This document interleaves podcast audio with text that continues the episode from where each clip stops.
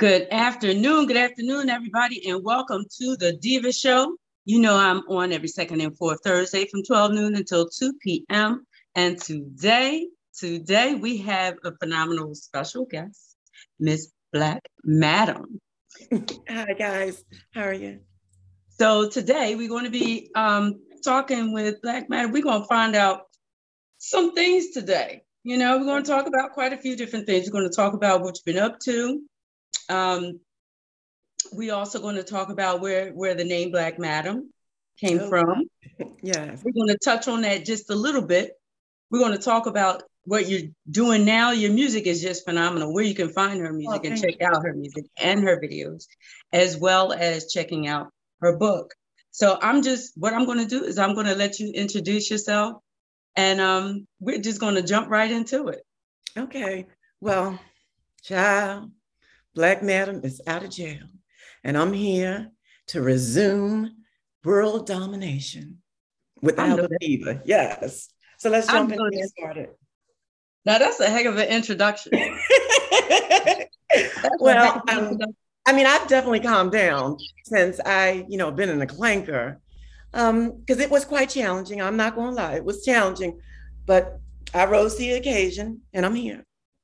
Okay, that's what's up and you have such a, a, a positive spirit and, and, glow about you. Like you ready and, and from what i saw like you're tackling some things that a lot of people that have been out here trying saying that they're trying to do it's like you came out and, and just hit the ground just running. You're just doing a doggone thing. I mean back to back to back Yes, I was in the yeah, I was back there in the recording studio the day that I got out of prison, literally. And I'm going to put some pictures on the internet uh, once we get everything situated with my social media. But um, I was literally in my jailhouse browns, my sweatsuit, the shoes that they gave me. Well, I actually got out the shoes and then put on a pair of bubblegum pink stilettos to match okay. my, my keyboard that I had on. But yeah, I was out of the stu- um, out of jail in the studio that day, that evening, recording Bougie Bitch. Um, is which right. will be my next.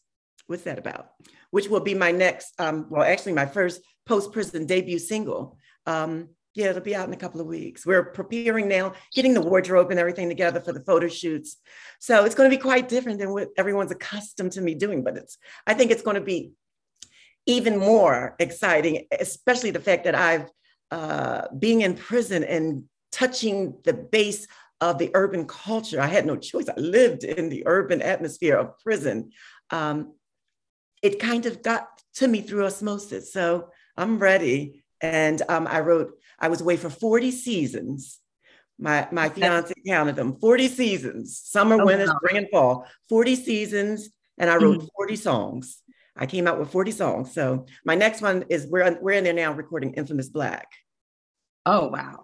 Yeah. So tell me a little bit of background for your your selection of bougie bougie bitch. Who who who is she and why is she this bougie? Bougie, bougie bitch came along because mind you, when I first got to prison, I I learned how to crochet. The first thing I did was learn how to crochet. I crocheted a Coco Chanel blanket and the shams, and I made little doll houses and doll figurines. And honey, I had my cell look, it was a doggone show place. All the inmates were walking by, looking in there, saying, Oh my God, look at this rugs, everything. And I spent the money to do it because I wanted to live comfortable in jail. Madam needs to live comfortable. But anyway, the search team, there's this thing called search team.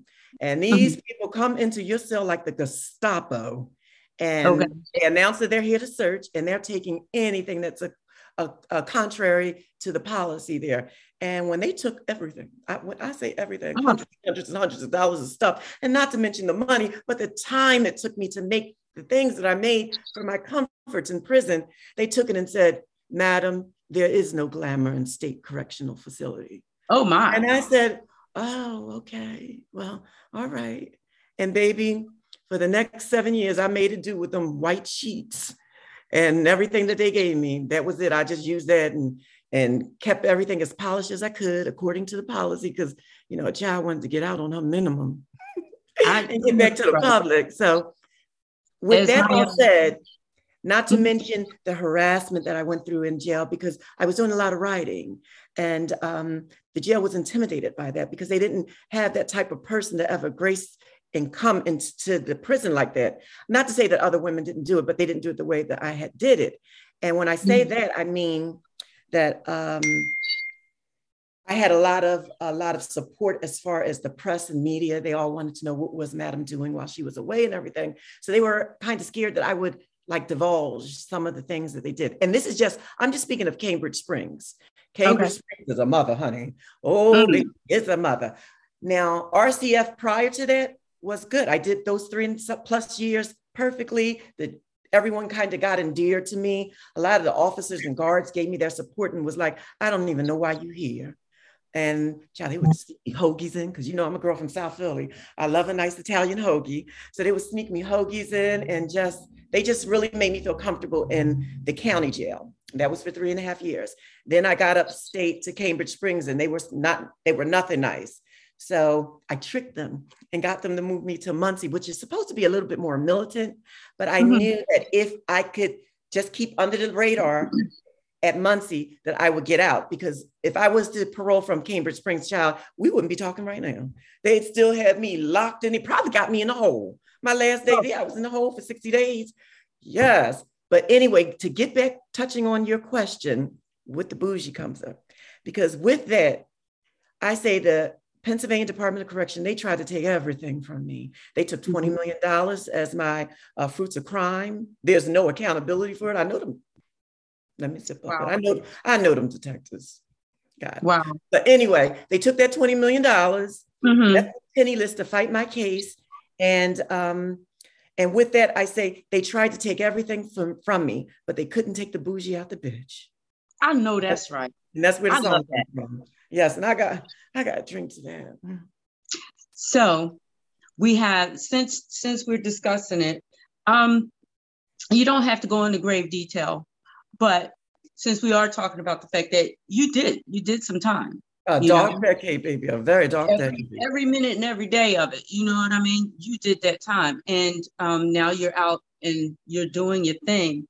But I want you to share with us because some people may not be familiar with Black Madam mm-hmm. and understand the circumstances on why you did go to prison. If you want to just touch base on it, just just briefly, because I don't believe in like bringing your past to overshadow your mm-hmm. future, because your future is just amazing. I can see it myself, and I was watching your videos and stuff. Thank you. So, so if you could um, touch base on that. Okay. Well, for about 17 years, I had, and I explained it in the book Infamous, I had started out as a madam. And um, once I met my fiance, and it kind of was shortly after the death of my father, I just didn't want that anymore. I didn't want to be the facilitator of men to be able to cheat on their wives and their significant others anymore. So um, I felt convicted in my spirit. And I said, you know, I want to do something different. I got to find something different. But by this time, I was making a ton of money. God, I, once, one thing I will say is God blesses my path, whatever I go for. So I, I had made a ton of money, but because I didn't want it no more, I had kind of waned off it. A lot of mm-hmm. failed investments. Um, at that time, I had um, iMusic Web, which was a, a webcasting network, and um, a, a, club. I had clubs, and I wanted to kind of parlay my way out of being a madam with these investments. However, um, when my dad died, I just didn't. I was done, and I felt for my mom because my mom and my father had been together since they were children. They had literally lost their virginity together on Valentine's Day. Oh, and wow. I won't the date, but anyway, um, and then they conceived me, so I was conceived of two virgins. And so my father was all my mom ever known. So I literally stopped everything when my dad died to go home and be with my mother and while she was in mourning.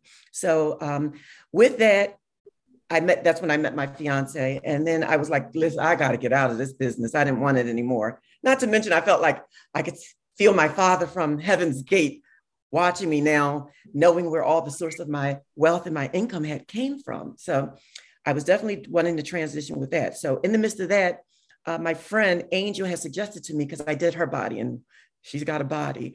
Um, she said, "Why don't you get back into uh, injections?" Because I was doing that back in 1995, but I was okay. too afraid then with um, the high epidemic of the HIV AIDS. We were just on the tail end of that epidemic. And I was scared I was going to poke myself with a needle. And then, you know, it just wasn't worth it. So I stopped in 95 after I did her. But then um, as the years went by, you mm-hmm. know, the genetic cisgender females wanted it done more because this was a transgender situation that uh, would, where the silicone injections derive from. But now the cisgender women are seeing all the girls that are transgender with these outstanding bodies and wondering like, like, wow, how did you get this body and everything? If you used to be a boy and you're looking like that, what happened? So my friend, she was like, oh, my girlfriend did my body. And so she she ended up telling me like two girls just yesterday at the candy shop on South Street wanted to know if they can get in touch with you.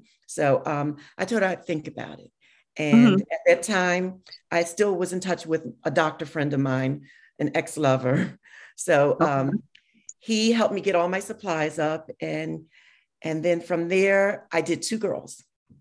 And mm-hmm. those two girls, they asked later once I was done if it would be all right if they would post their before and afters up on the internet. So I wasn't really mm-hmm. in internet savvy. So I was like, well, I don't care. Just, you know, bring me some more clients. Right. So um, in a few days, she would call me back and each one would like have at least like $50,000 worth of work for me to do that would take no more than six hours. So I was like, oh, I was like, oh my God, okay. Thank you, Father God. Because this is it. I know so, that. I know that. So with that, those girls that they had brought to me told their group of friends. And like that old Vidal Sassoon commercial, and so on, and, and so, so, on, on. Mm-hmm. all the way up until celebrities had started contacting me and um and it just took from there. I did uh, i did a lot. I did i don't even i don't even i don't want to name drop. I don't name drop I, to say, I don't know if you want to name drop but but yeah i i let's just say i done the pinnacle the pinnacle the one that everybody trying to be like. I'm gonna save her that grace and i'm gonna say you know she happened to be on e network. Well not anymore. I say that with her sisters. But anyway anyway, um, yeah, and I got involved with that because I was doing now. What I will say is, because uh, Amber, she's she's she's she's out about it all the time. Um, I did do Amber Rose, and this one wanted to up and the ante with Amber because uh, she had her eyes on Amber's man at the time. So she wanted to have the bigger. She told me she wanted to have the best buttocks in Hollywood, and she got it. We gave it to her at the five sessions and she snatched that man right out of her hand. Yes, she did, baby. She mm. snatched. She snatched. I didn't yes. think, but she snatched that man from Amber. We all know what you're talking about. Yes. She meaning yes. me. Listen. What? You know, um, and, and listening to you and everything that you um went through as far you said to me at one point that they were coming from all over the world. Yes from um, Paris and London, of course, um, the girl from London who had succumbed to them. Thank God. Oh God. Uh, but yeah, I get kind of taken away with that. I understand. But, um, um, yeah, from the South Americas, from Australia, from just everywhere. I was surprised them trailing that dirty, dark road to Philly just for little old me. But then um, I did, I was working with Dr. Chimchok out in um, Koh Samui on the island of uh, the Koh Samui island of Thailand. I would go out there and he would oversee me. This is how I got so comfortable doing the injections. He would literally oversee me in his office while I, while I was doing his patients because he said that he didn't have the expertise that I had as far as art, artistry. So I, you know, we made the arrangements with a little uh, business that I had going on called The Secrets of the Orient, which is listed in um, my book Infamous by Black Madam. Um, but yeah, so he would have me do that. And I kind of got used to just, you know, hey, I'm doing it for the doctor. He can't do it. To where I brought that back home and I was doing it and felt more comfortable just doing it on my own. So, um, but yeah, they were coming from everywhere. I had, I had uh, a place in Paris that I would frequent, that I would see my girls in Paris if I wasn't mm-hmm. in, um, uh, in the US at the time, and also in Thailand. So between Thailand, Paris, and Canada, um, I had offices, also not to mention uh, here. And when I say offices, I mean hotel rooms that I'm staying in. oh, I said, oh my Lord, hotel rooms that I'm staying in. But I mean, I set it up like an office while I'm there. I'm there for two, three weeks. So hey, it's right. all and the girls poured in. Yeah. Okay. So in saying all of that, you you actually, you know, were able to pull clients from all over. And I'm not going to stay on this part of it, but unfortunately, something happened in the process, and you know they decided to prosecute you for it, um, and that's why you spent your your time in jail. Yeah, um, they um, they actually wanted to give me 35 to 70 years. Yes, indeed. Oh my! But, but for the grace of God, and I promised God, I said, God, if you get me out of here, I will proclaim your name. And I ain't no holy roller, but honey, I'm a believer because uh, I said, get me out of this, and because I was in a lot of a lot of little stuff. I said, I no more. You the father, child. Yes, yes, yes. I bow down. Oh, so, yes. And he got yes. me out, and here I am. And so, so you know what? Just to touch on that, some people don't understand when you you know you say i'm not holier than thou but i'm a believer some don't understand that when you have that inner belief and you know that belief you don't need to do certain things that other people do for show for everybody yeah, else because yeah. it's a relationship that you have you yeah. know what I mean? Yes. And I had plenty, plenty lonely, lonely nights in that cell up waiting up to my trial. So basically for three and a half years, I didn't know what my fate, fate, fate would be. Um, but oh I just kept, I just kept with him. There was once a time when I first got into the prison, because I'd never been in jail before. Uh, and child, you know, I saw Sounds of the Lamb and they shackled me up like Sounds of the Lamb. So I thought, oh my God, these people are trying to come and give me the death penalty. I thought that for at least two months, two months, thinking that the death penalty gonna come any minute now, because there were people in cells next to me that were had capital cases and stuff, and this was everywhere. My case was on the news more than theirs was, so I was like, oh God, it's coming anytime, anytime. So um, yeah, there's been it was a trying moment, but um, I made it through, and it was a very cold and steely raw period where I really had to like, like come to grips in, in my faith with God and say, God, just, just please get me out of this. I know I've been a bad little girl with certain things because child, I, I, I was into everything. Child, black magic, who, voodoo, what? I was just curious. I was curious. well, there's nothing wrong with it. and I just I discuss it all in the book. I discuss it all in the book. But what I do also um, in the book, I walk everyone through it as if it's happening now from my state of mind then. So I get really rugged and raw in it, but I do put a warning at the beginning pages to, to let you know that regardless of what you hear, please guard your loins and mind your spirit because I'm going to get really, really gutter and real in it as it was happening. But don't ever underestimate that I am for sure a child of the Most High God. Yes, I am. So yes, with that said, honey, I unleashed the beast. well, tell everybody again the name of the book and where they can they can get this book. The book is Infamous by Black Madam. Um, it, and my my legal name is Padge Victoria Windslowe. So that's the author, but it's it's Infamous by Black Madam. You can find it, and it's on infamous infamousblack.com on sale okay. now infamousblack.com. And mind you, I should let you know this is the revamped uh, authors exclusive edition that I'm selling on there. You you got other ones, and I saw other people selling my book. I said, "Well, what is what's going on here?" Oh wow! Child, child made me want to call the publisher. What you got going on here, Darren? But anyway, I got I got mind you, I'm just getting out of jail. I got to look at them books. You know, man. Right. Oh yes. Running. Most so definitely. As soon as the parole officer let me, I'm going up to Sure Shop. Yes, I am. But anyway, um, it's on sale at infamousblack.com. And I need all the help I can because a bitch trying to say stay legal. I know that's right. Listen, y'all make sure that y'all reach out and get that book like immediately because we're just giving you the gist of, of things. But in order to find out in detail and everything that actually took place, you have to get the book you got to get the book. You got to read it. Is you know they all say you got to see it in black and white for yourself. And and it's a part of a series. Everyone that reads it can't put it down, and then they're like, okay, they're mad at me because now they're like, well, when are you gonna let this other this notorious out part two of the sequence? So um, yeah, it's coming. It's coming. Okay. Now, when did you realize the magnitude of what you're doing now? Like I, I understand some of the things that you did, you know, being a madam, um, some of the other avenues that you took, but you're you're writing writing a book, but also you're writing music, mm-hmm. and your music videos are phenomenal. Oh. And it's so much, it seems like it's just so much detail that's going into it. And understand that you wrote the songs, but like I said, you hit the ground running mm-hmm. and you have knocked out.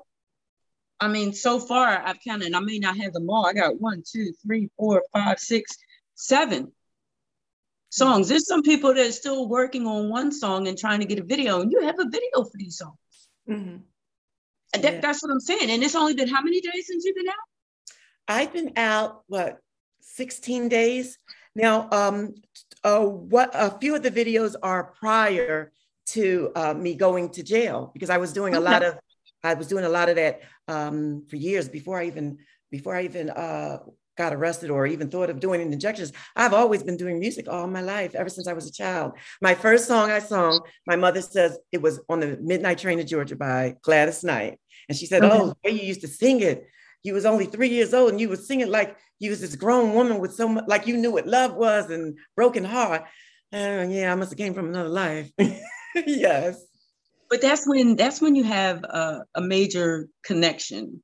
Um, it's not just lyrics it's a connection and certain singers you can hear it in their tone that they understand what is written and it comes out when they open their mouth you know yeah. you have to have that connection because me being a writer of theater and film you know i can write the lines on a page and i always thank my actors because you know it, it would just be a script if it wasn't for them. Exactly. Yes. Yeah, exactly. Yeah you know just be a piece of paper. So let's see. I already talked about people finding your book. Um, your your style of music. How did you develop your style of music? Actually, it developed on its own because I started out what I'd like to call bubblegum music.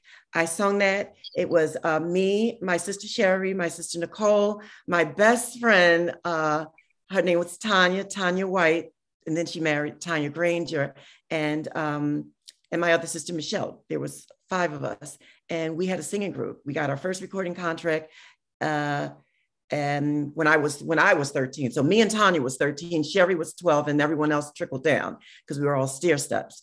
And um, we got our first recording contract with Queen at Queen Village Recording Studios, Sunshine Group Records, and they were getting assigned to Solar um, with Jody Watley, Howard Hewett, and all of them. They kind of wanted to groom us, but we, child, we, we I was foolish. We wanted we wanted to be we're a new addition, and the rest of them were.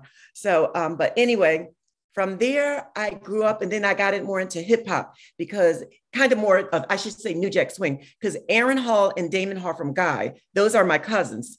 And also okay. Cheryl Gamble and Leanne Lyons from mm-hmm. SWV. We're all cousins. Um, they're okay. all from 163rd and Trinity Avenue in New York City. So at, at the time, Aaron and Damon were just becoming, getting the blow up with Guy and Teddy Riley. And I was singing with their little brother, Deshaun, Deshaun Hall and Jeffrey okay. Hall. We had a little singing group. Meanwhile, Cheryl and Leanne, they were with uh, Sisters with Voices before it became SWV. And uh, we would all kind of like compete with each other. And um, they all came, went and made it. And and I was still trying. And I, oh, I, do, I, did attribute, I do attribute that to there were a lot of doors closed for me uh, being trans. Like, uh, I don't even know if we even touched on that yet, but there were a lot of doors closed for me um, being trans. But as I was in jail and I see what was going on on TV and on the radio and everything, I'm like, oh, baby, God just set me down on ice just so the world could get ready for the madam, the madama, yes. the madama, baby. She is back. Yes. So um, with that, I went from doing that. And then I went to um, kind of this, I joined a rock group. I was in a rock group. Okay. And we did a whole bunch of this Ramones type of stuff. And then mm-hmm. from there, I just kind of started getting more into rap. And I had, I was messing with, well, I don't want to say messing with, oh, I sound so ghetto. Um, I was, I was dating, I was dating Styles, who had been okay. signed to, uh, to Bad Boy. And um, we, we had did a song together um, Love to Love You. Before Beyonce even touched it. We did a song. He actually the song was he rapped on it and I just sung on it and he attributed the, all the lyrics are to me. I'm going to re-release all this stuff. Okay. And um okay. and then I left um I left that sound alone for a minute and I started doing more of a kind of I don't know. I I kind of started m- mixing things together like hip hop and rock.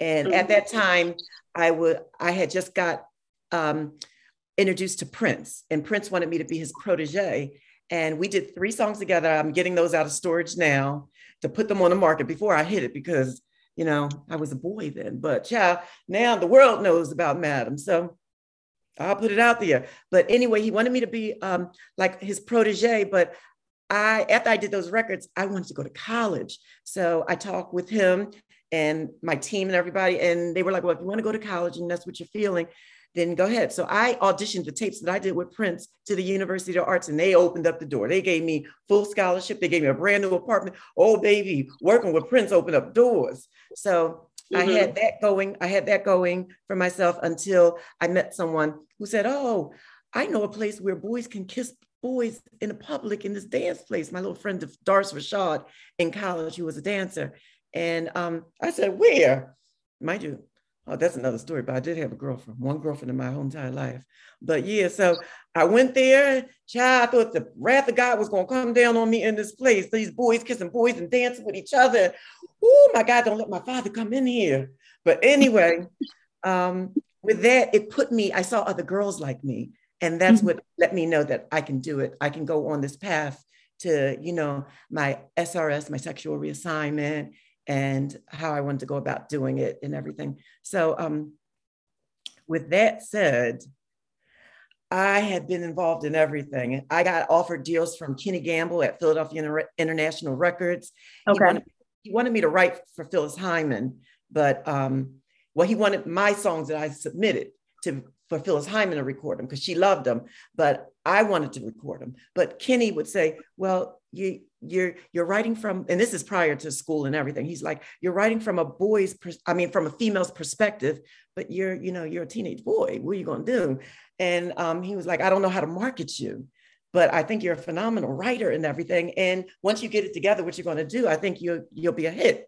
So i kind of walked away from that deal. I had all kinds of deals I, looking back in hindsight, I'd have just took the writing deal and got Phyllis to sing them songs and make me some millions. Maybe I wouldn't even be madam. Who knows? Maybe I wouldn't be madam because it, it was the path that I had been on that led me all the way up to where I'm sitting in front of you right now.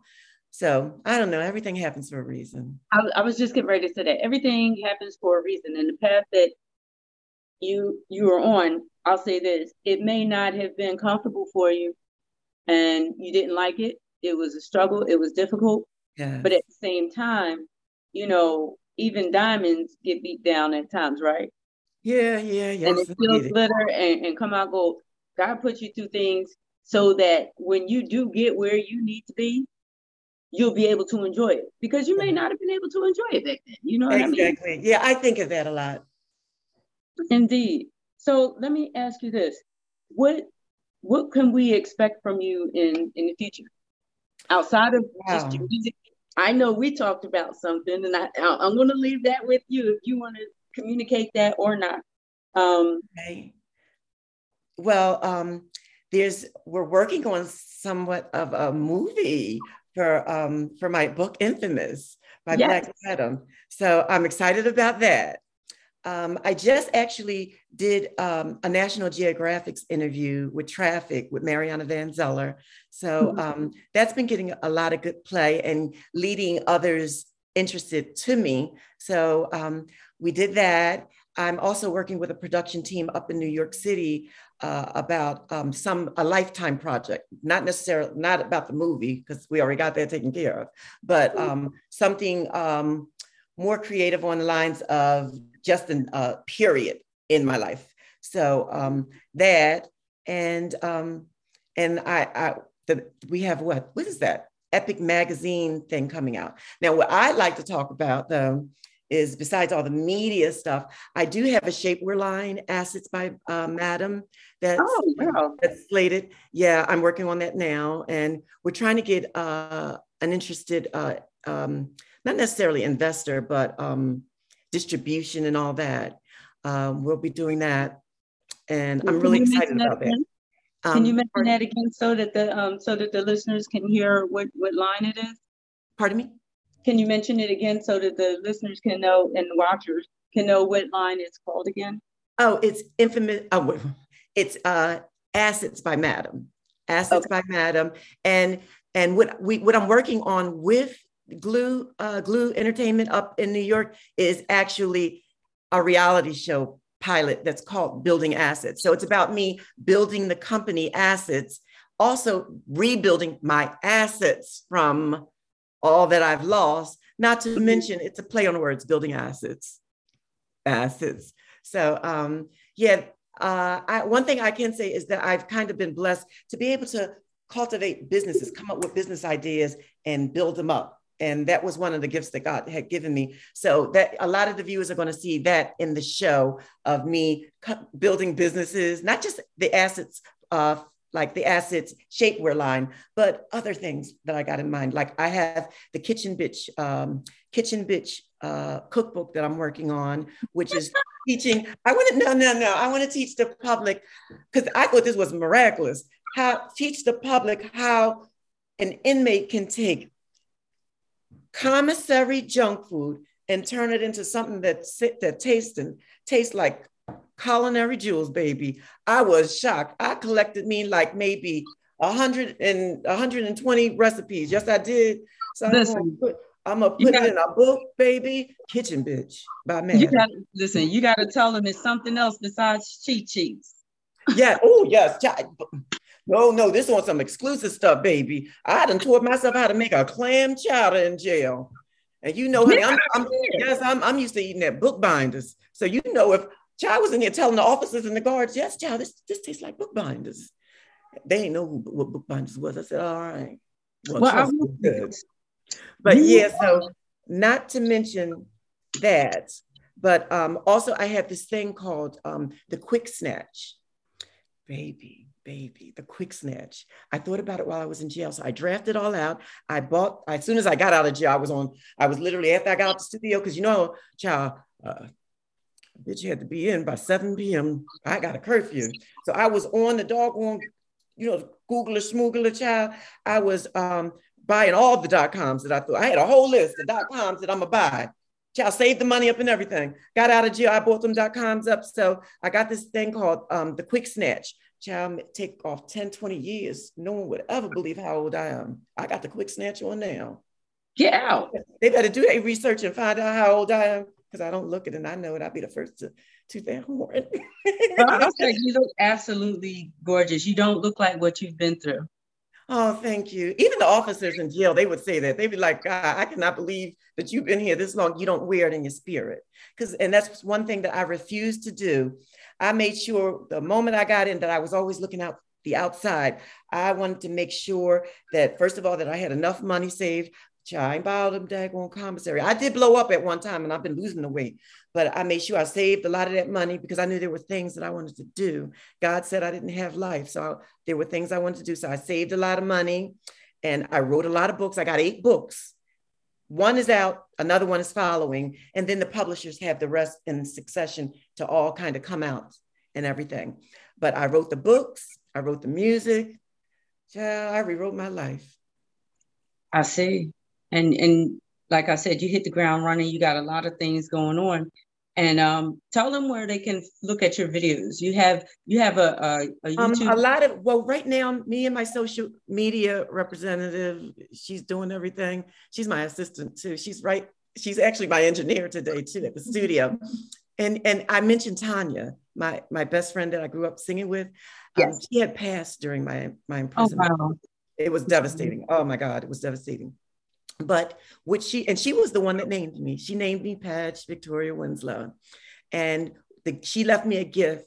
And I never knew. Well, I always knew it would be a gift, but she she left it many many years ago, 25 years ago, prior to her death child, I'm sitting here with her daughter, who's my engineer and my assistant, and my goddaughter. She gave me her children as her godchildren, Tanya. Oh, wow.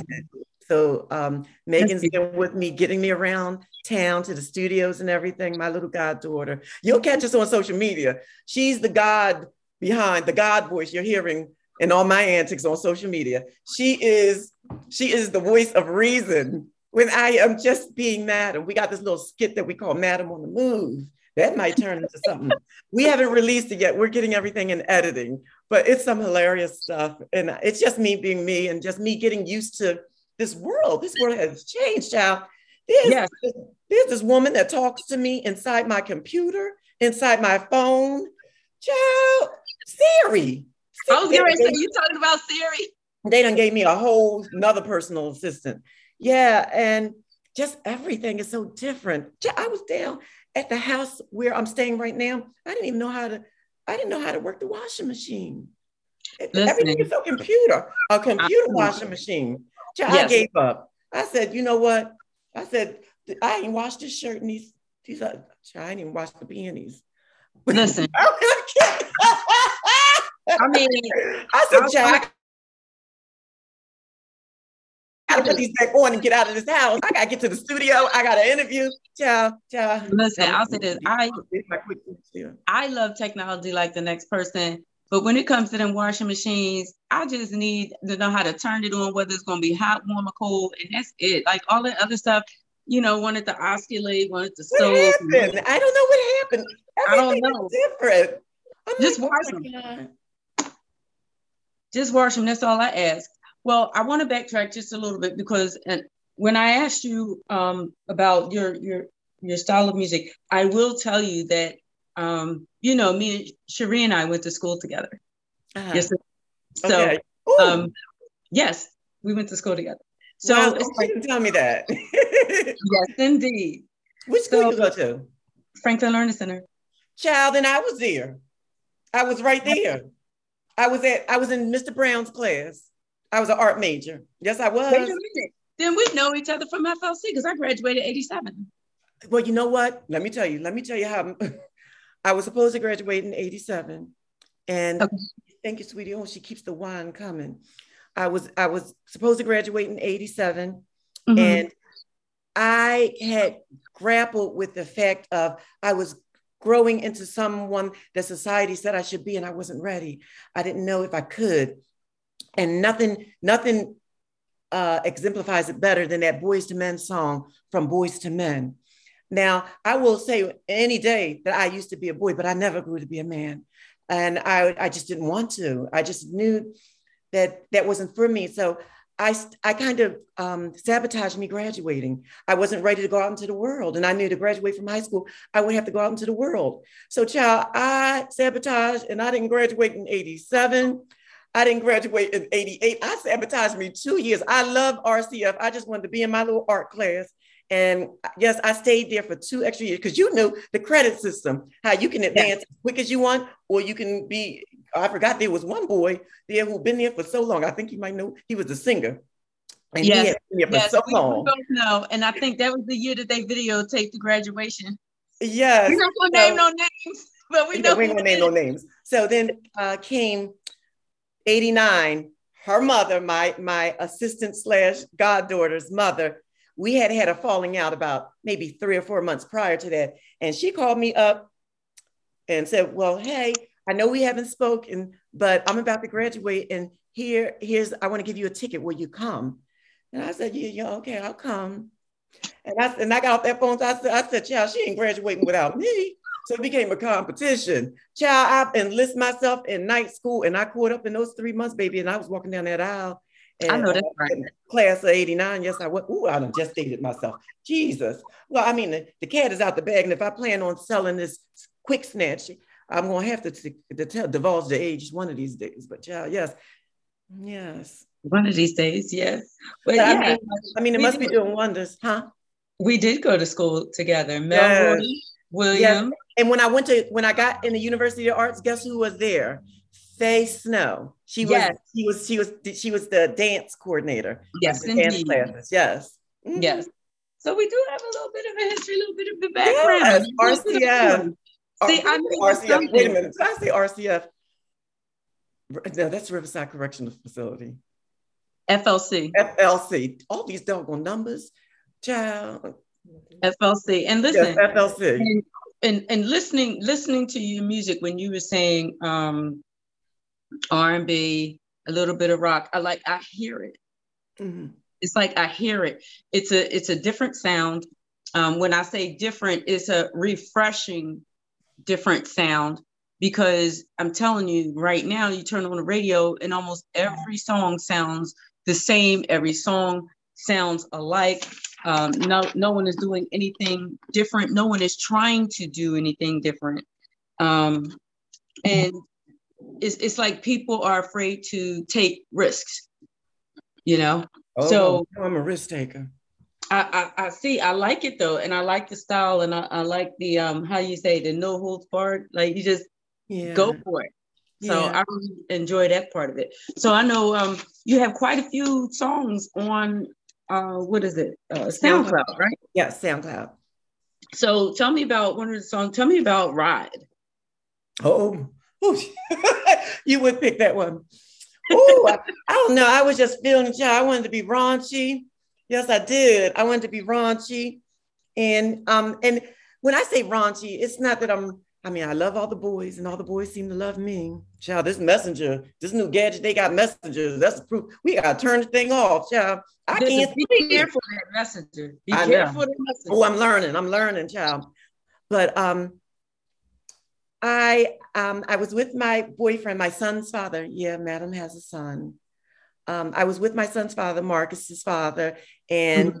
I don't know. Sometimes um, I just like to be provocative. We we used to do role playing and everything. Child, I put on a Catholic schoolgirl outfit in a minute, and so I just that was actually something that I thought of when we were together, and I wrote that and recorded it. Child, I don't know. What a couple of things might have happened too while I was in the recording studio. Recording it, had to, had to excuse the producers and the and the um, engineers, but yes. Um, that's that's where that song came from. I kind of like it. I kind of like the fact that um, I don't know. Sometimes I just like to push buttons. I don't mm-hmm. know.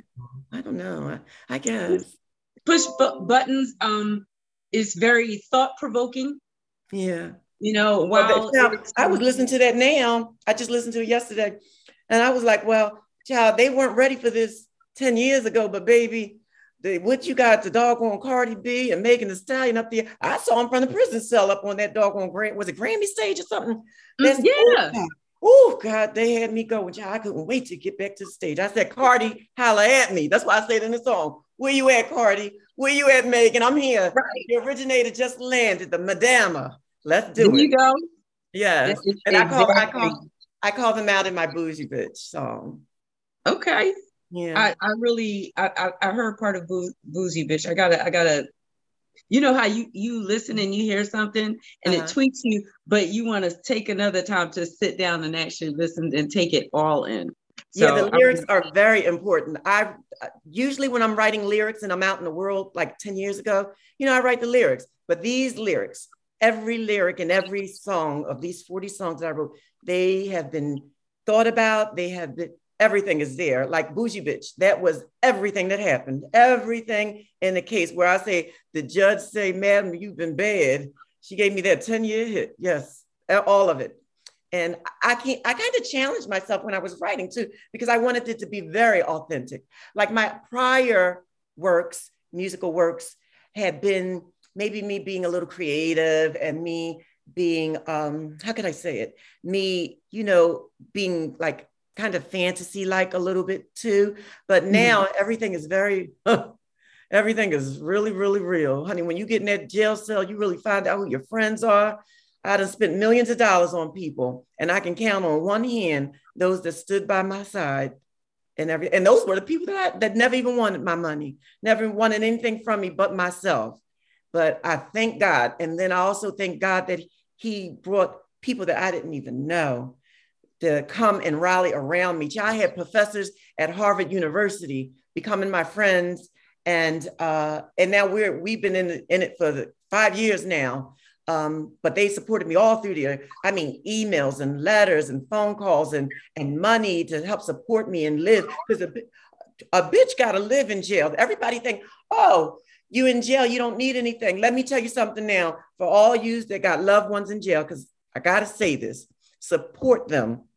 Statistics say that after three and a half years of doing time, uh, inmates tend to lose all that support. You need that support. You need it. You need it to know that uh, that someone out there is rooting for you, someone out there that's loving you. You need to, first of all, you need to support financially. They pay you 19 cents an hour, eh, but yet they got real world prices. Now, it'd be one thing if I can get a doggone bag of potato chips for two cents. That, that'd be one thing. But no, they pay you 19 cents an hour, but yet they charge real world prices. So that's just barely enough to pay for your cable. So what about the food? People oh need stuff in prison. And I got a song that I'm work I'm going to be working on in about the end of the month. And I have um, I brought all my my my things home also. I will tell you that I brought all my things home uh, because I wanted to auction them off. I was kind of aware and savvy that my name as I as I grow will garner the power and attention that people might want something from that time of Madam's imprisonment. And I brought all that stuff home so I can auction it off on behalf of the indigent uh, female inmates at the Pennsylvania State prisons. Oh, uh, wow. The song is called the, uh, the Forsaken Ones. And I wrote the song called The Forsaken Ones. I'll be recording it in a couple of weeks uh, to put out just to bring awareness that, uh, that inmates, inmates need, especially a woman. Now, you know what? One thing I would say, the men up there in them state prisons, baby, they ain't got no, yeah, they get buff, baby, put out a little ad, and them women come flocking. They want them, they want them a prisoner. but the women, the women, the men leave. The men leave the, their boyfriends and stuff, and then they got their family. When their family leave, they got nothing. But you know what? When I didn't have my family, I had I did have my sister Sharon. Yes, I did. She, oh, honey, that child. She showed me receipts that she paid for my storage. Praise God for, for uh, totaling up to forty thousand dollars. So I oh, thank God for, for a loving sister. She is her sister's keeper. So, um, but yeah, but that's a blessing. But also, God did bless me to have a loving fiance that I had made that I had met, Nicholas, who is in the book, and everyone loves this character when they read about him. They always ask me, "How's Nicholas doing?"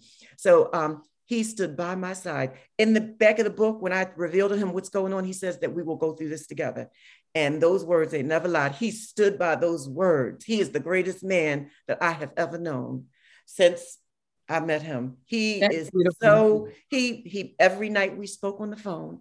Every single week, he made sure that I had money. As a matter of fact, he sent me Child, he sent me, it ain't a JPay. I want to say a JPay. He sent me a J, JPays are how you send the money to an inmate in prison. But mm-hmm. he sent me money just now on my cash. Yeah, my he got paid, so I got paid. But See, yeah, he's so devoted. And so um, although I didn't have a lot of people, it was him mm-hmm. that gave me that gave me my strength, my courage. It, it was him that gave me the fortitude to keep going because I know I had him to come home to. If I didn't have my music or nothing else, I had that man and his penis for me to come home to. I miss penises so much. I miss them so much. Oh my God. Oh, when they the parole people dropped me off at the um the when the um the jail dropped me off at the parole office and all them boys were sitting there. Ooh, Diva, I can, I can smell their penises through the penis. Woo! Yes! Diva, excuse me. But I'm gonna keep it real. It's all right. I love the boys, and the boys love Madam. It is all right. And and yes, yes, indeed. Yes, indeed. You are beautiful. I'm just so I'm I'm glad that you have that that support too. You know what I mean? Because like you said, it's it is really important um, because a lot of people don't understand being like locked away that way and having so many things stripped from me because like you said everything that you had in yourself that was of value they they stripped you of that. Like when you go through things like that you know it, it kind of comforts you when you're able to talk to somebody and express and let them know what you just went through and you know you have that emotional connection with them. They have an understanding. They can reinforce positivity on you. And then when you walk away from that phone and you go back into your cell you can lay down with a little bit of a different comfort. it's like it's like a restart. It feels like a restart. Mm-hmm. right. A little bit of comfort that that helps you continue to get through. Um, just to bounce back real quick, I do want you to um, tell them again about the book, only because this is the elongated show, and I just want to make sure that we get them there so that they can. That's that fine. Honey, I'm always in for a plug. They call me madam. I'm I'm always selling something. Um, okay, you can buy Infamous by Black Madam at uh, infamousblack.com. Infamousblack.com will take you right there. It's the exclusive author's edition that I am selling because a chick needs some money. I was good. I didn't say bitch. I mean, well, yeah, I said it now. But a chick needs some money. And all my music and when everything uh, hits finally, because we're getting everything together, everything I can be followed through BLK Madam on all the social medias Instagram, Twitter, YouTube, Facebook, BLK Madam, at BLK Madam. So I want to say this also understanding your background and you you're very how do i say um you're very energetic and it's like you have that mindset i say i'm going to do this and i'm going to do it and outside of just that within you what inspiration could you give to someone because like i said there's some people out here that say they're working on an album and they only did two songs you know wrote 40 and you already you know are in the studio and, and, and out of jail. And what, 16 days ago, I got out of prison. 16 days out of prison. What inspiration could you give someone that's out there considering, you know, moving forward with their song or, you know, having some struggles when it comes to actually getting focused and, and getting her done? Just do it because you never know what one day to the next will be. I was somebody that had millions of dollars I am penniless right now, honey. I'm I'm from the gutter up coming, but I'm coming. Oh, I know I'm coming. But mm-hmm. um, you never know. So enjoy life, live your dreams, do what you need to do, get it out there. Um, yeah, it's you, tomorrow's not promised. And I want to feel like when I'm gone, that I've done everything that I was put on the planet to do. I want to feel like job well done. I don't want to have any regrets like, oh, in the divine state, like, oh God, I wish I had a body so I could do that, or something like, oh, oh excuse me, thank you, God, bless me. You see that? Bless me, I'm blessed, darling. Yes. yes. but yes, so um, yeah, yeah, you just got to do it. You can't procrastinate. You can't procrastinate. One thing I will say that add to the fuel of me moving so fast the way that I'm moving, child, I gotta always check me out with this mirror, darling. But um, the one thing I got to say is having your freedom, your liberty taken away from you the way that I had for 10 years, a decade, not knowing if I was going to die in prison. Because sometimes there was medical situations came up and I'm like, well, what the heck is this? Where did this come from? Doctor, why did I, why did this happen? I developed something called erythema nodosum on my leg, child. I'm like, oh Lord. But anyway, luckily it's not anything serious. They say it dissipates or whatever, but you never know. I was in that jail not knowing if I would make it out. I didn't know if I would be here. I really, and I, this is no cap up, baby. I really at times was scared, like I don't want to die in jail. So it gave me that that that drive that you ever notice when the like the Asian people come over to America and they start their stores and they get everything started, and you be like, wait a minute, how did they do that so fast? They just got here two days ago. Mm-hmm. I realize yeah. what it is. It's the, the the the deprivedness of I don't even know if that's a word, but we're going to use it to being mm-hmm. deprived of that liberty to be able to do this and do that. And then they come to America and America's your oyster and they're able to do it. Well, that's what I was embedded with when I was in the jail cell, that I didn't have it. I didn't have it. And what I was able to do, people were trying to stop me from writing my books and all that stuff. So um, when I said, when I got out of jail, baby, I'm not procrastinating. I'm going to do it. That's why, and that's why it was very important for me to be in the recording studio the day I got out of jail. It was a mission statement that Madam is back. Yes, honey, I had a keep. My hair wasn't even done. I had a khimar on. It was a pretty khimar, pink. I like. I like. I like looking at the picture. It's a pretty picture. But um, I had a khimar on. I had these drab brown um oranges, uh, uh browns on brown. Um, why I'm saying orange I'm thinking of jailhouse orange suits, but it was the brown uh, jailhouse suits. I had the sweatsuit on with DOC printed all over me and everything. But still, I, I wanted to go into the studio like that to take footage for my documentary like that. So yeah. um, people could see I was about my business. So let me ask you this question. It may be a little toughy one. Go ahead. So you you said you have a son, right? Yes, Mark. And how old is your son? He's 25. I okay. had him I had him. Well, I didn't have him, but I got him. Ooh, had him. Um, technology would have really changed. But um, I had him since he was seven months old. I taught him how to walk. his first words were "Talk to me, mommy." Um, oh, they, they, I was I was leaving out, and he just opened his mouth and said, "Mommy, no, mommy, no," and everybody was like, "Paige, mommy, uh, Paige, Marcus is calling you." Mark, I let him not call. He can. He don't have to call me madam. But yeah, so um, uh, they said he's he's calling. He's calling you, and um, and I went back. I said, "Oh my lord!" And he knew how to talk since then. So I told him everything, and um, we were just fixing up his bedroom in our new house because I was mm-hmm. on the supposed to be on the lam for a year. It wasn't on the lam. I was just doing what my attorney said. They said lay low. So um, till they till they brought forth the arrest warrant, which they didn't. So there was no need for me to turn myself in. But when we finally thought that I had misdodged a bullet, we got back to getting my household together. Me, my fiance Marcus, and my assistant Eve Harlow. Um, you can reach her on at Eve Harlow Photos on Instagram, and okay. um, and she um, uh, where was I? Child, sometime I feel like I got dementia too. Were we you were talking about how you all were laying low and you were getting the house back together.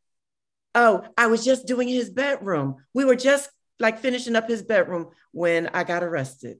We had just come in from shopping, getting all the little things for his bedroom, and I got arrested. And that was the last time I've seen him.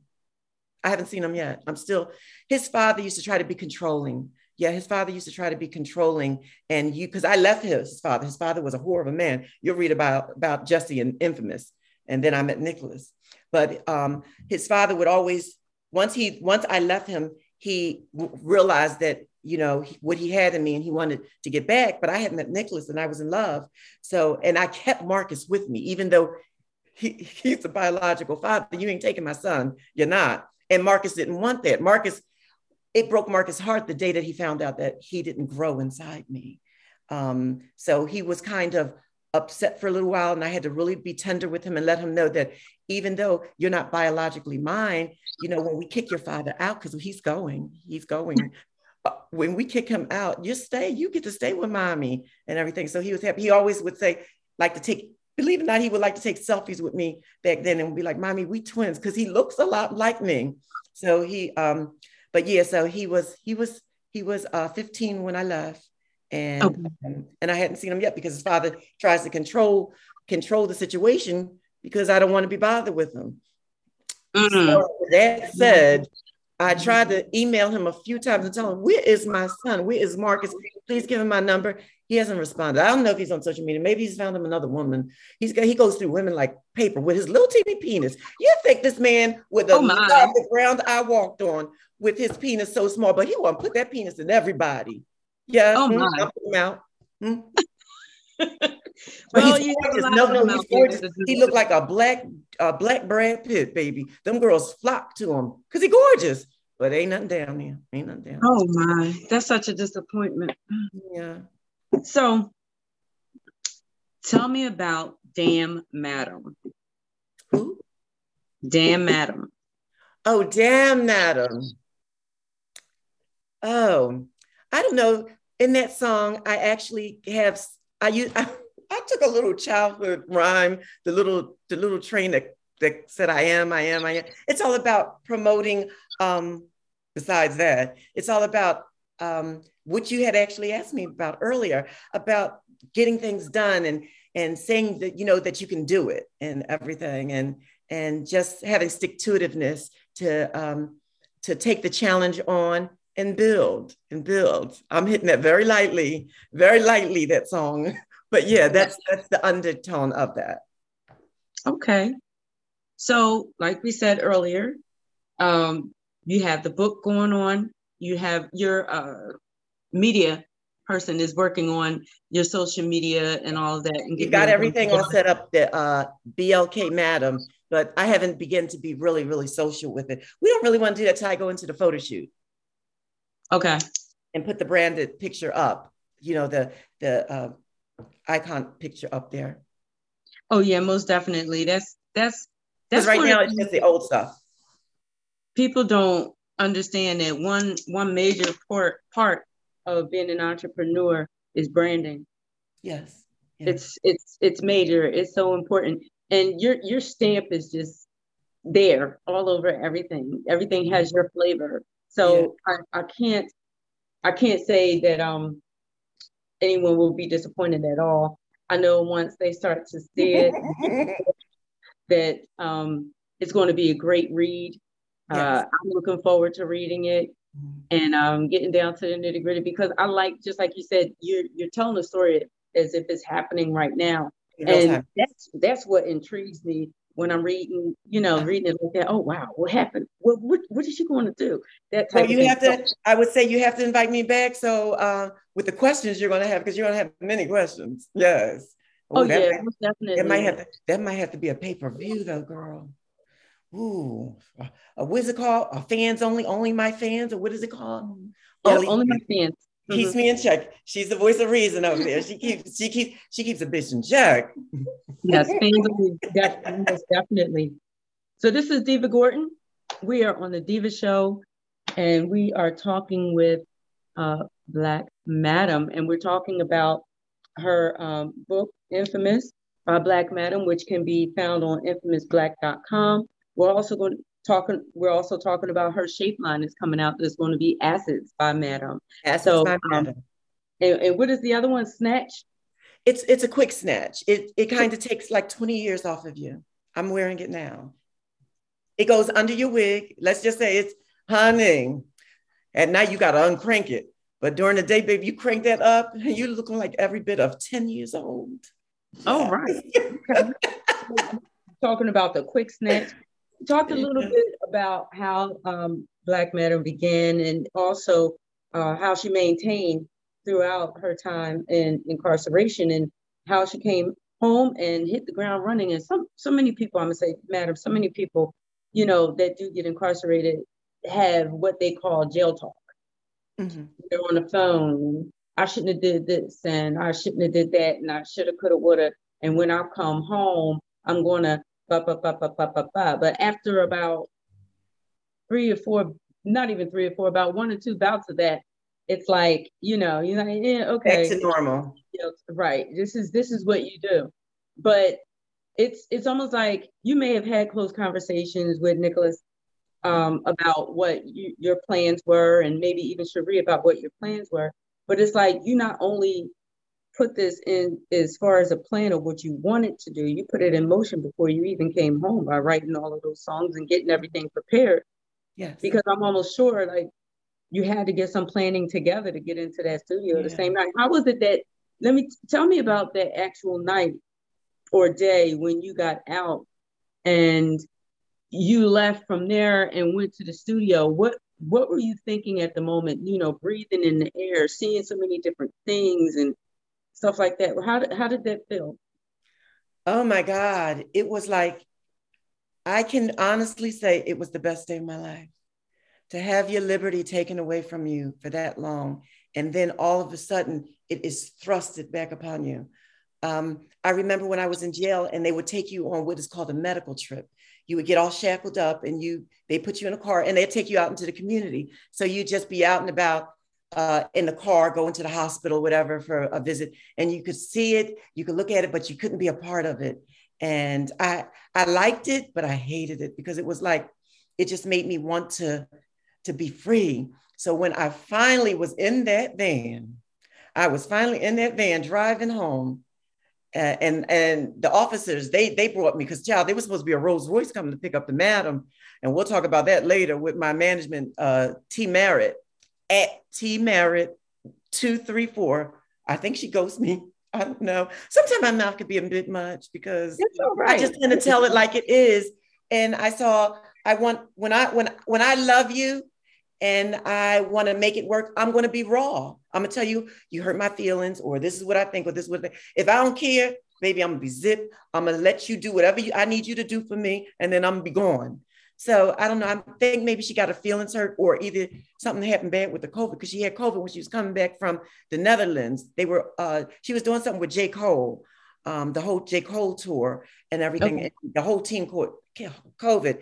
And the last time I spoke to her was December the second. But anyway, getting back to the situation at hand, where were we? I always do this. Why do I go off topic? Please help me. Let's just say I'm just charge it to my mind, not my heart. I think dementia. I'm just going to say this. you have you have uh, so much to share um, on on every level as far as you know. No, but this is something I want to get at. So what were we talking about, assistant? We were ta- we were talking about the day that you came home and went right to the studio. Okay. Oh yeah. Oh yeah. Anyway, the Rose. Uh, that's why she my assistant, my goddaughter, and everything. The Rolls Royce was supposed to be picking me up, and we were going to have this whole shindig. We were going to have the benediction at my church, the Cathedral Basilica St. Peter and St. Paul. Yes, it was, honey. I was, and I was, and but the, the press had already started contacting the prison. Well, child, I got called down into security, and they said, you know, if there is um, a media blitz outside and um, the, security outside the prison tells us that media is out there, it's going to delay you getting out of jail. Child. I said, drive me home in the van. I said, drive me home in the cloak of underneath the darkness and the light in the night before it even turned day. Drive me home in the van. Forget about a Rolls Royce. I'll take that to the Grammys or something. Uh-uh. Bitch got to get out of jail. I've been, I don't want to be a day over the time that the judge said you are free to leave. So yes, um, I told him postpone the Rolls Royce and all that stuff. We'll do that later. Madam needs to be home. So I, I arranged for the, the jail to drive me. And in the driving, and I got to see how coming back home and and seeing this, the new city skylight, skyline and everything, it was so invigorating. It was so um, it was something I never experienced to have your liberty, like I re- I'm gonna reiterate that, to have your liberty taken away like that for so long, and then to have it thrusted back on you, baby. There's no other, it's better than sex. Child, I said I get to the dick later. Oops, did I say that? I get to the man later, my man. I get to him later. Right now, I gotta feel this. I gotta feel this energy. I gotta feel the, the air. Mm-hmm. Mm-hmm. Yeah. Mm-hmm. And the thing about it is, I was, I at first was like, and then I said, no, I can't wish that on nobody. But I was like, child, everybody needs to feel what it's like to go to jail and then to be free. It will change you forever. It will You're change forever. Right. You you are absolutely right. And like I said, I'm just taken back. I'm just blown away. Like I said, with you know how much you have done so far, and um, what you have coming up and when we talked the other night on the phone, you would I was I was a little tired, but you were spinning circles around my head. I was laying. I, at first, I was laying there and I was I was listening and everything. I said, "Let me get up. I need to get up." And I'm listening to you and everything. And I started writing things down as you. Oh, okay, yes. I said, "I need to get me a pen." I'm scurrying. You talking? I'm scurrying around trying to write stuff down. I was like, "Oh, this. I need to write this stuff down." Like, you know.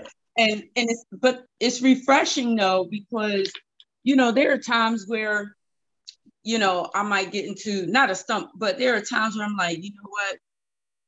I just don't feel like this today. But you know what? Like listening to you and, you know, having an opportunity available and then not doing anything with it, it's just so wrong. You know what I mean? Um, it's a waste of um, it's a waste of time. So you're definitely an inspiration to me as well because you know sometimes as writers and and directors we just we get overwhelmed a little bit and then we just need that little bit of a break mm-hmm. but can't take a break too long because the world is going to keep going on now listen don't moving. get me wrong though i do every few days i wake up with this i will first of all i get up at four o'clock in the morning and i wake up with this um, anxiety i've been talking to my family my niece and my goddaughter um, my fiance i talked to him about this anxiety that happens to me um, where I feel like I'm not moving fast enough. I feel like there's so many things that I need to do from my business ventures to practical things to finding a suitable place for myself and Nicholas to, to live. And uh, am I going to get a place where I need transportation or not? What am I doing? The books, everything. So it feels like everything is kind of like in my mind to where sometimes I find myself at the seat stuck by my computer for a minute until I just realized I got to just take one thing at a time. The quickest way to eat an elephant, the best way I should say to eat an elephant is one bite at a time. So with all, I, I just remember that from prior business ventures that were huge and I accomplished them. And I said, well, I was able to do that, just do it. But don't get me wrong, despite all that I have going on, I am human. I am vulnerable. I did just get out of prison, and I do have my moments where it's scary. I get scared like, am I going to sell records? Am I going to sell books? Is anybody going to believe in this stuff that I'm doing? Um, what about once I release the things on social media? Is it going to happen? What do I do right now to generate an income? Because I, uh, uh for my whole entire adult life, when you read the book, you'll see I've been in for 17 years. I was a madam from there, which is illegal. And then from there, I got into silicone business, which is illegal. So, but meanwhile, I made this huge amounts of money that I have none to show for it. And then I also um, just just it, it, it, just very leaves me very much at a vulnerable state because I, I want to do right. I, and I, I don't want to do right. I'm going to do right because the, mm-hmm. the, the, the, the choice of going back is not an option. So, right.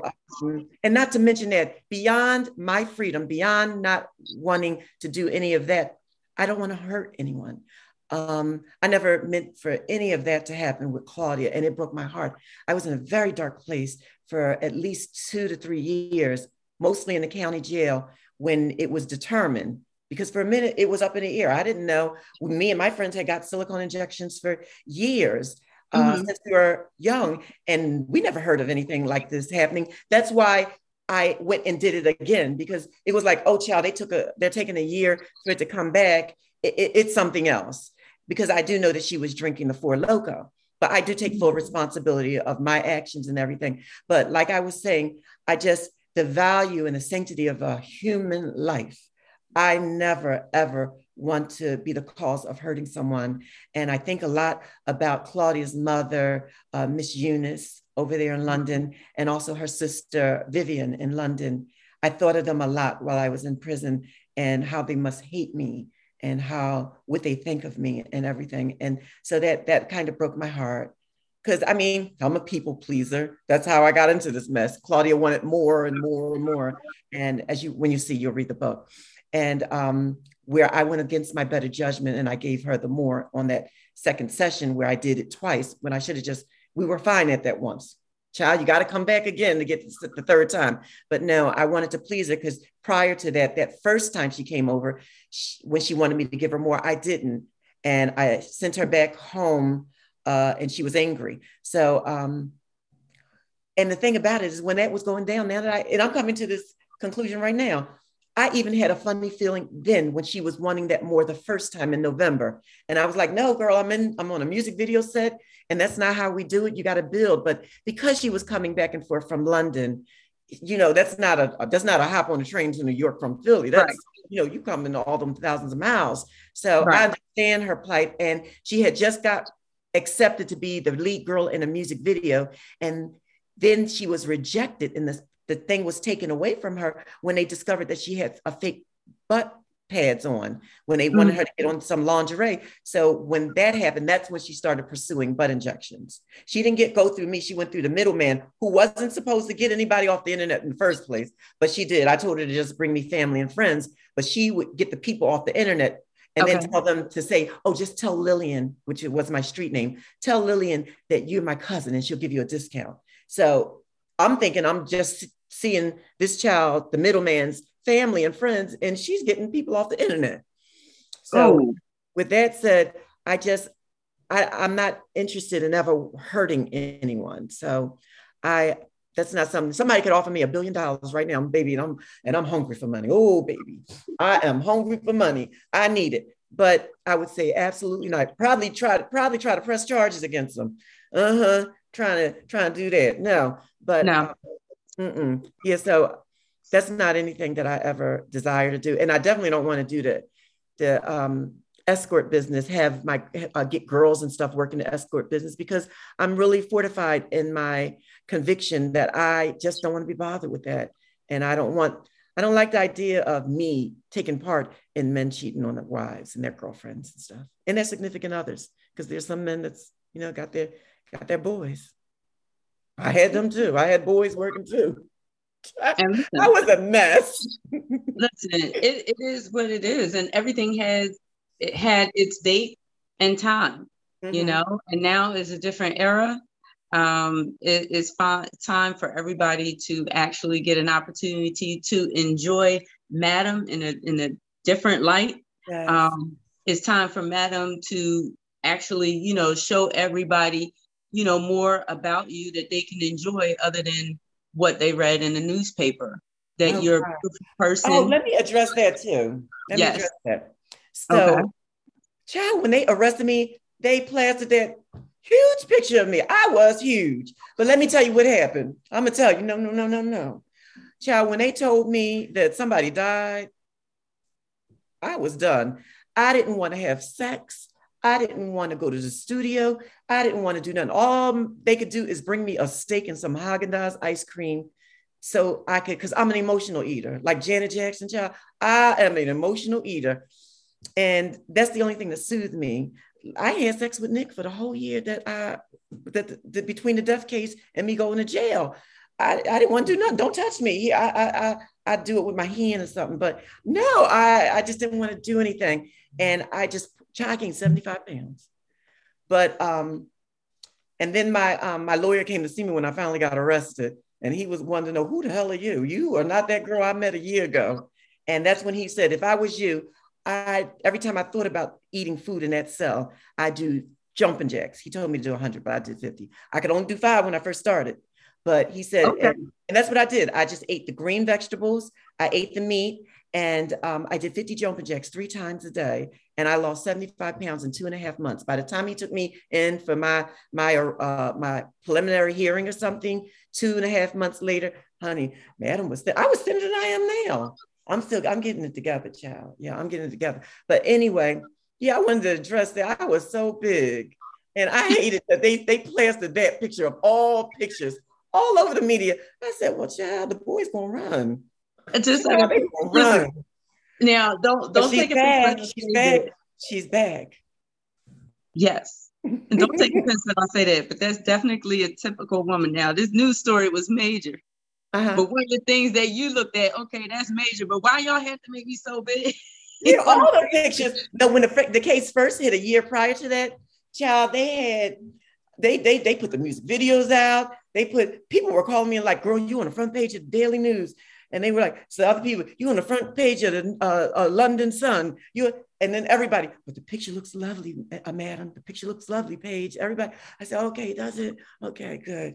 But and then I went back to being depressed. But yeah, it's all about image. You gotta hold up the blood-stained walls, regardless. Yes, yes, and, and, and hold it together.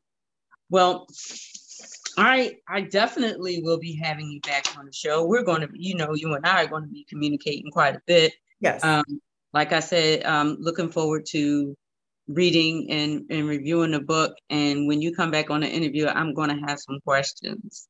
I'm yes, going to have. And I'm, guess what? Madam's going to answer it. I know that's right.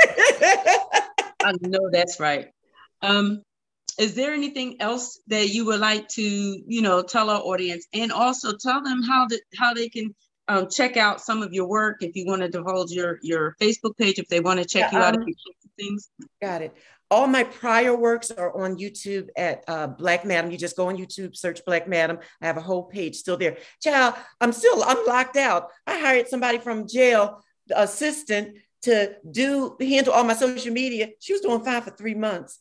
Then um, she got she got mad because I told her that she wasn't doing the things that I wanted her to do that she was supposed to be doing. Child, she got mad and sabotaged everything, locked me out of everything. AOL, YouTube, Twitter. I can't get into Black Madam nothing. They done made what? me be, they done made me BLK Madam, but that's okay because kind of like the edginess and the updated modern version of BLK Madam. Child, I wanted to do B Madam. But then I said, no, that sounds too much like Cardi B. But um, so it's BLK Madam. It's still, it's still, you still feel the blackness of it. So, but um, but if you want to check out all my prior work, we will be putting it on a new BLK Madam uh, social medias. But for now, they're on anything Black Madam. You can just go on the um, YouTube, Twitter, Facebook, all the Black Madam platforms, and you'll find all the old music. Now, you want some new music like Bougie Bitch, Infamous Black, because I got a song called Infamous Black too. Um, I'm recording that today. And also um, Slay. Oh, baby, y'all gonna love Slay. The ballroom kids, all y'all ballroom kids, get ready. for Madam Slay. Y'all gonna love it. Y'all gonna be on YouTube and TikTok doing it. Um, and also, um, yeah, that's that's that's it. We should be kind of launching the actual my presence, my actual day-to-day presence on social media in about two weeks. So okay. now, if you want to see the old stuff, go to uh, Black Madam across all the social medias. For all the new stuff in, in the waiting wings, you can go to BLK Madam. For the book, of course, infamousblack.com. All right. Yeah. Well, thank you, thank you, thank you for being our special guest today. Thank you for having me. I'm sure everyone enjoyed the show. I enjoyed it. I enjoyed oh, talking. Oh, I hope you. it brings me some new fans. Let me tell you, I need girls. Where are the girls? Child, we put the picture up. I don't know. One day I had no followers. The next day I woke up, woke up to all these follower requests on the Facebook and this messenger. Child, the men started ringing. My phone, they can call you now. They can call, Yes. I don't know. They, they called me on the messenger. I got to disable the messenger before I go to sleep because the men, call, I didn't know how I just got out of jail. I hit the button. The men are sitting there. Some of them were naked. They were just sitting there looking at me, staring at me. It was night here, it was day there. So I take it they were around the world somewhere. I got them from Saudi Arabia, Dubai. I want that Dubai money. Mm. That I, I want that. Now give me an Abu Dhabi nigga. Any, no, I, I love Nick. I love Nick. I can't say that. But anyway, child, they were calling from Paris, France. I said, oh, there's got to be a way to monetize this. There's got to be, and I found it. Mm, they're gonna be calling me on my one nine hundred number real soon. So I think I found a way to make the money till this music take off and these book sales start coming. But meanwhile, where the girls start following me, guys, and also buy my book. Child, a madam needs a living, and I need to stay legal, which I'm going to do. But I don't want to be a pauper, child. Child, I'm madam for a reason. I got to live a life, the life.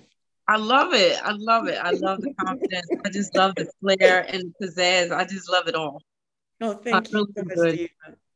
Well, we will be talking again, of- of course, you and I off air. And to everyone out there that's watching, this is Diva Gordon with DEU Productions LLC. You are watching the Diva Show with Ms. Black Madam, who will be coming back as a special guest sometime very soon. In the meantime, in between time, make sure that you go on infamousblack.com and purchase her book that's going to be telling her story in detail. You might want to get that so that you'll be up on what's going to be coming soon. All right, what's on the Yes, platform.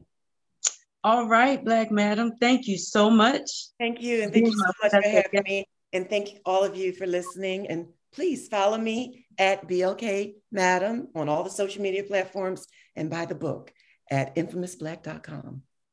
All right, Thank you. and we're out. This is Diva Gordon from DEU. Peace, love, and here it is. I know that's old, you know, from the old school, but it is. yes. we will talk soon. I know you got a busy day, so you enjoy the rest of your day. Thank you. I gotta get back here and record. They waiting for oh, here's the engineer right there. Okay. Nice to meet you and see you and call me. I will. Talk to you later. Bye bye.